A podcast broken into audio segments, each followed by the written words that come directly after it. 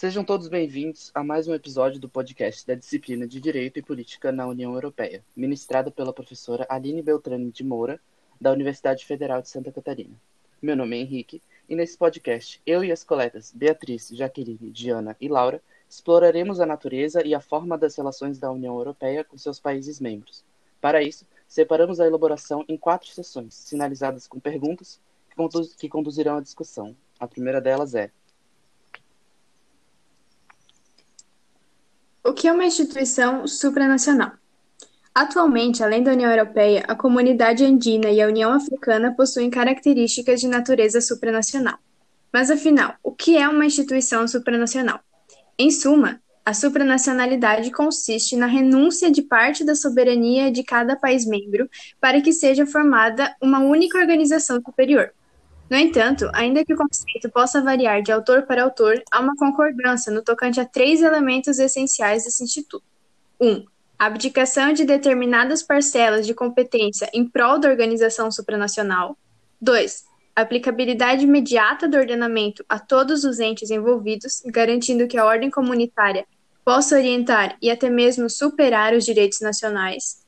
E três, a independência da organização supranacional em relação aos demais membros. De modo específico, o poder normativo da instituição supranacional é regido por quatro princípios. O primeiro, o princípio da autonomia, é responsável por preservar a especificidade do ordenamento das comunidades de possíveis interferência dos países membros. O segundo, princípio do primado, ou seja, há uma superioridade hierárquica do direito supranacional sobre qualquer norma nacional, seja posterior ou anterior, constitucional ou infraconstitucional. 3. O princípio da aplicabilidade direta, que consiste na imediata integração da legislação dos Estados-membros por meio da teoria monista. E 4. O princípio da uniformidade da aplicação, que preserva o alcance comunitário e a aplicabilidade uniforme das normas provenientes da instituição supranacional. 2. Em comparação, o que é uma instituição intergovernamental? A instituição intergovernamental é aquela qual busca manter em consonância as decisões do bloco econômico com a vontade política e interesses individuais dos Estados-membros. Ou seja, ela é uma forma de apontar para a necessidade que é de respeitar as particularidades nacionais e a prática democrática.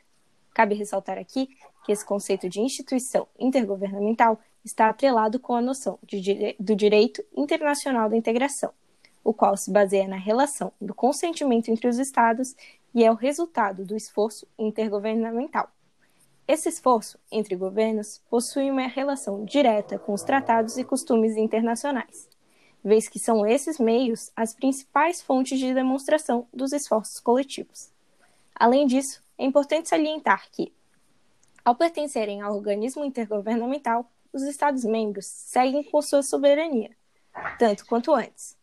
Porém, em decorrência da adoção desse modelo, em países com tradição dualista, a aplicação das decisões tomadas no âmbito do bloco necessita de recepção, isto é, requer a expedição de normas nacionais a fim de obter efetividade.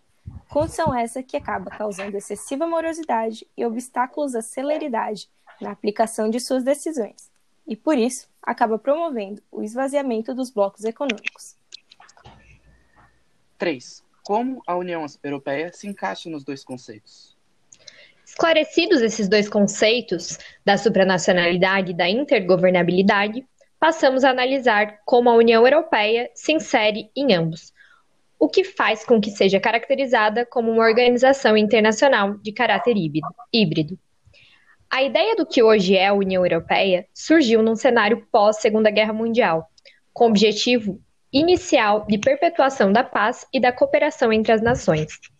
O ideal de supranacionalidade surgiu com a instituição da Comunidade Europeia do Carvão e do Aço, e foi inicialmente previsto no artigo 9 do Tratado de Paris, que previu a criação de uma alta autoridade, essa comum à época é, para supervisionar e controlar a produção franco-alemã de aço e carvão.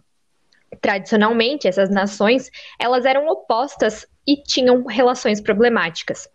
Elas acabaram transferindo uma parcela específica da sua soberania nacional para um ente supranacional. esse ente denominado, então, essa alta autoridade. Analisando estruturalmente a formação da União Europeia, é possível verificar os, primórdio, os primórdios da ideia de supranacionalidade, quando as comunidades do ácido carvão e da energia atômica exerciam a soberania de seus Estados-membros conjuntamente, por meio do método comunitário, que excluía a atuação de seus governos nacionais em favor destas instituições europeias. Já sobre o espectro intergovernamental, percebe-se que a maioria dos assuntos discutidos no âmbito da União Europeia, ao, ao menos em relação aos de maior pertinência no cenário geopolítico, permeiam este conceito. Isto porque o Conselho Europeu, órgão de mediação da União Europeia, geralmente trabalha com a unanimidade de suas decisões, o que denota forte necessidade de suprimento das particularidades e das demandas nacionais de cada membro. Nesse sentido, é necessário o destaque de dois marcos temporais que definiram essa tendência, sendo o primeiro deles o Tratado de Maastricht, o qual fundamentou esse sistema misto em 1992. Esse tratado estabelecia uma política dividida em três pilares, sendo um deles a política externa de segurança comum, essencialmente intergovernamental, uma vez que necessitava de aprovação de suas pautas por unanimidade. O outro dos três pilares mostrava-se também intensamente intergovernamental, a cooperação policial e judiciária em matéria penal, a qual tratava de questões fronteiriças de livre circulação. No entanto, em 2009, com o Tratado de Lisboa, a fusão organizacional alterou esses mecanismos mencionados.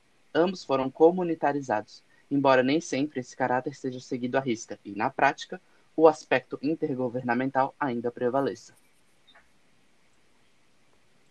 4. Como o ordenamento jurídico da União Europeia se relaciona com os ordenamentos internos de seus Estados-membros? O ordenamento jurídico da União Europeia é um sistema de regras que opera em todo o território dos Estados-membros em paralelo com seus ordenamentos jurídicos nacionais, e assim constitui uma nova ordem jurídica. Como já trazido no último podcast, esse ordenamento é formado fundamentalmente por leis primárias, que advêm dos tratados entre os Estados-membros, também por leis secundárias, que são as produzidas pelas instituições europeias através de regulações, diretivas e decisões. Além disso, também há a Carta de Direitos Fundamentais e os princípios norteadores. Sendo assim, alguns princípios são determinados nos tratados para reger como se dará a divisão de competência entre a União Europeia e os Estados-membros para atuar em determinadas áreas. O primeiro é o princípio da atribuição, delimitado pelo artigo 5 do Tratado da União Europeia. Ele dispõe que a União só pode agir no limite dos poderes conferidos a ela por meio desses tratados. Afinal, como já explicamos, o seu caráter supranacional significa que os Estados conferiram somente parte de sua soberania a essa organização. Este princípio estabelece que a União Europeia pode ter três tipos de competência, quais sejam a exclusiva, em que só ela pode legislar sobre temas como, por exemplo, o mercado interno, a partilhada, em que os Estados-membros só podem legislar nos casos em que a União não tenha legislado sobre a matéria, e, por fim, a complementar, em que a União busca complementar a ação dos Estados-membros para promover mais integração em áreas como a cultura. O segundo princípio é denominado subsidiariedade. Ele determina que a competência deve ser exercida por aquele organismo que puder obter melhores resultados em alcançar a meta buscada. Já o princípio da proporcionalidade busca balancear os conflitos que podem surgir entre as leis da União Europeia e as leis nacionais. Apesar das leis da União possuírem uma hierarquia superior, é, superior se sobrepondo às leis nacionais, esse princípio tem o objetivo de analisar a legitimidade de atos que busquem um objetivo legítimo, mas que ao fazê-lo podem ferir outros princípios importantes. Para isso, analisa se a medida é apropriada, necessária e usa a lei da razão para identificar se a medida seria manifestamente inapropriada. Este podcast usou como fonte o texto intitulado Organizações Internacionais e seus Dilemas Formais e Informais, de Auline Beltrame de Moura. Obrigado a todos que nos ouviram e até a próxima.